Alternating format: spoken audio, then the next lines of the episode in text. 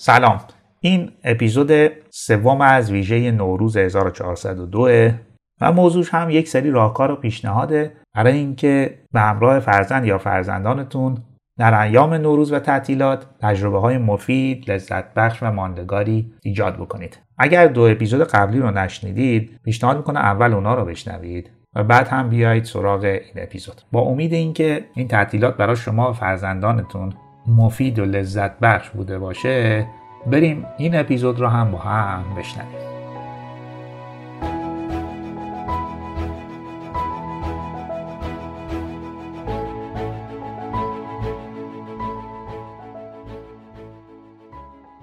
خب مورد یازدهم وضع قوانین کلی رفتار در موقعیت های مختلفه ما به عنوان والد قرار بچه ها را از قواعد و قوانینی که در موقعیت های مختلف برای رفتار وجود داره آگاه کنیم و در موردش باشون صحبت کنیم. یعنی کودک بدونه که در فروشگاه قرار چه رفتاری داشته باشه یا بهتر چه رفتاری داشته باشه. در مهمانی ها قراره چجوری رفتار کنیم؟ در خانه بازی در پارک در شهر بازی. اونا چه قواعدی دارن؟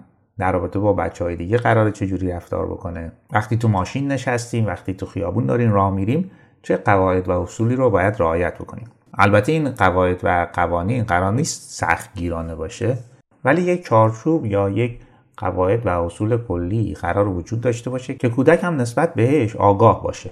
و قبل از بیرون رفتن حالا مقصد ما هر جا هست قرار یادآوری کوچولو در مورد قواعد و قوانین داشته باشیم با کودک. با یه گفتگوی صمیمانه البته نه دستوری. چون وقتی دستوری بشه معمولا کودکان سعی می‌کنن که اون قواعد و قوانین رو زیر پا بزنن. طی یک گفتگوی صمیمانه قواعد رو یادآوری می‌کنیم.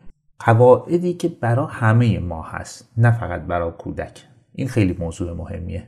یعنی وقتی یه قاعده رو به یاد کودک میاریم این قاعده برای همه است. برای من مادر هست من پدر هست برای خواهر یا برادر بزرگتر هست و همه باید این قواعد رو رعایت بکنیم. اینجوری کودک چون خودش رو عضو یک تیم یا یک گروه یا یک جمع می‌بینه خیلی بیشتر ترغیب میشه که قواعد و قوانین کلی رو رعایت بکنه. پس با وضع یک سری قواعد و قوانین کلی برای کل اعضای خانواده کار خودتون رو برای مدیریت رفتار کودک ساده تر می‌کنید. مورد بعد یا مورد دوازدهم الگوی خوب بودن برای کودکه. مثلا در همین موضوع رعایت قواعد و قوانین اگر کودک قرار رعایت کنه باید من پدر یا من مادر رو ببینه که منم دارم رعایت می‌کنم. نه اینکه من هر کاری دلم بخواد بکنم ولی کودک رو به زور و اجبار مجبور به رعایت قوانین بکنم. که متاسفانه این موضوع رو در اطرافمون خیلی زیاد می‌بینیم. پدر مادری که خودشون داد می‌زنن پدر مادری که جر های طولانی می‌کنن پدر مادری که در جاهای مختلف نوبت رو رعایت نمی‌کنن ولی از فرزندشون می‌خوان که همه اینا رو رعایت بکنه. در موارد دیگه هم قرار الگوی خوبی باشید. اینکه چجوری احساسات و هیجانات منفی خودتون رو مدیریت می‌کنید مثل خشم و عصبانیت یا نگرانی و استرس. آیا شما آدمی هستید که وقتی که دچار نگرانی و استرس یا خشم و عصبانیت میشید نمی‌تونید خودتون رو کنترل کنید و به سادگی به هم میریزید یا نه؟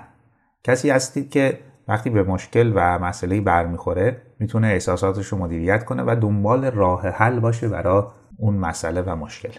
و کودک هم دقیقا داره شما رو می‌بینه که شما با مسائل و مشکلات و چالش هایی که پیش میاد چجوری داری رفتار می‌کنید چجوری داری برخورد می‌کنید.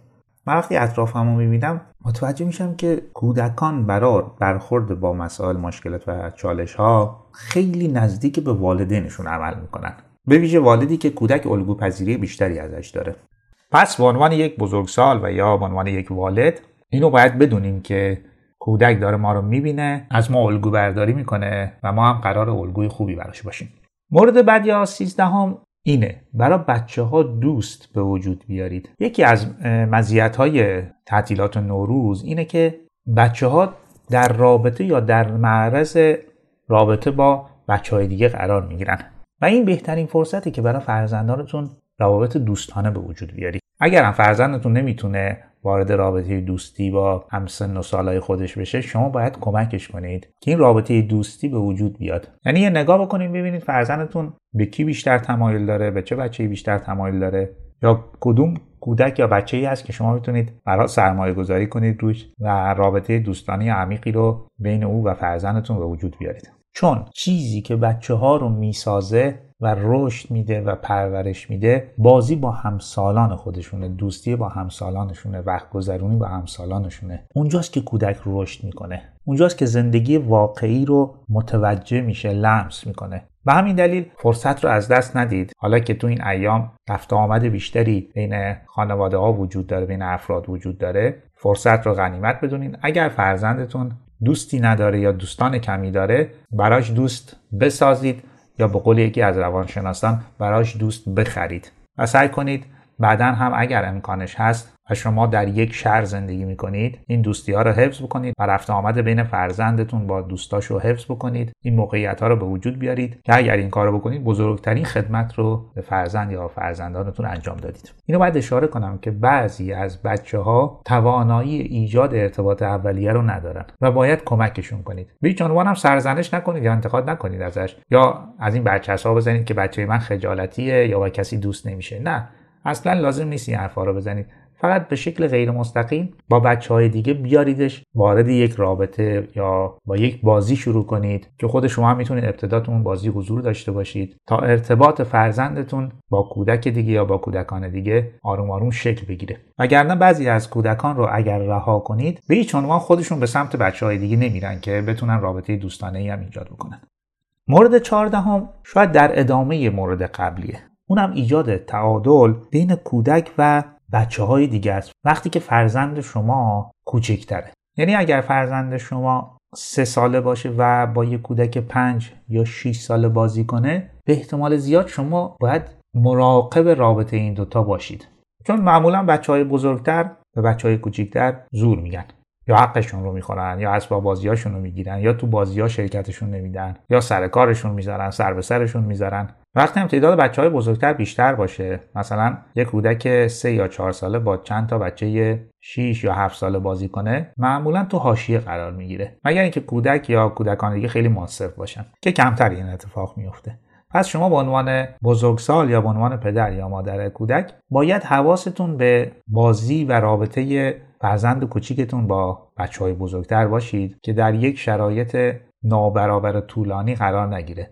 و شما بتونید وارد بشید و در بیشتر موارد غیر مستقیم یک تعادلی رو ایجاد بکنید. و یا حتی به بچه های بزرگتر این پیام رو بدید که من به عنوان والد حواسم به فرزندم هست و شما اگر رفتار نادرستی انجام بدید بعد پاسخگو باشید. پس برخی اوقات با حضور خودتون سعی کنید که یک تعادلی بین فرزند کوچکتون با بچه های بزرگتر ایجاد کنید.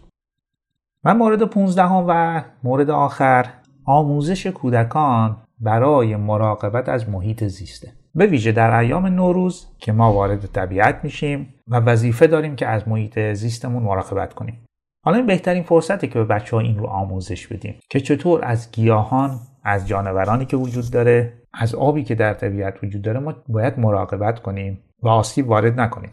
چون این رفتارها وقتی از کودکی آموزش داده بشه و کودک به طور مرتب اینو ببینه و انجامش بده در درونش نهادینه میشه و وقتی وارد طبیعت شد بدون اینکه کسی بهش بگه که چیکار باید بکنه و چجوری از محیط اطرافش مراقبت کنه خود کودک آگاهانه این کار رو انجام میده. و حتی مراقبه چون من کودکان زیادی رو دیدم که چون آموزش دیدن این کودک مراقب بودن که دیگران مثلا به گیاهان آسیب نزنن یا به جانوران آسیب نزنن یا آب رو کثیف نکنن یا زباله نریزن. و خیلی جالبه من وقتی که تصمیم می‌گیرم یه کیسه زباله بردارم و زباله های اطراف رو جمع کنم بیشترین کسایی که با من همراهن بچه‌هان. نه اینکه می‌خوان این کار رو تقلید بکنن چون می‌دونن که این کار رو باید انجام بدن یا بهتر انجام بدن و محیط زیستی که در اون دارن زندگی می‌کنن رو در حالی که آلوده نباید بکنن ازش مراقبت هم باید بکنن.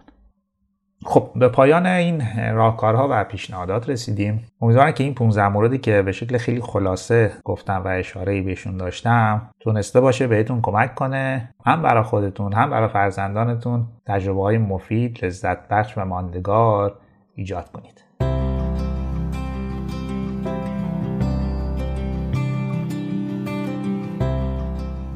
چیزی که شنیدید اپیزود سوم از ویژه نوروز 1402 بود که به پنج راهکار و پیشنهاد دیگه هم پرداختیم و این مجموعه رو به پایان رسوندیم. مثل همیشه پادکست رادیو والدگری رو می‌تونید از اپلیکیشن های انتشار و پخش پادکست گوش کنید و یا در گوگل رادیو والدگری رو search کنید. ممنونم که هم پادکست رو گوش می‌کنید و هم به دیگران معرفی می‌کنید.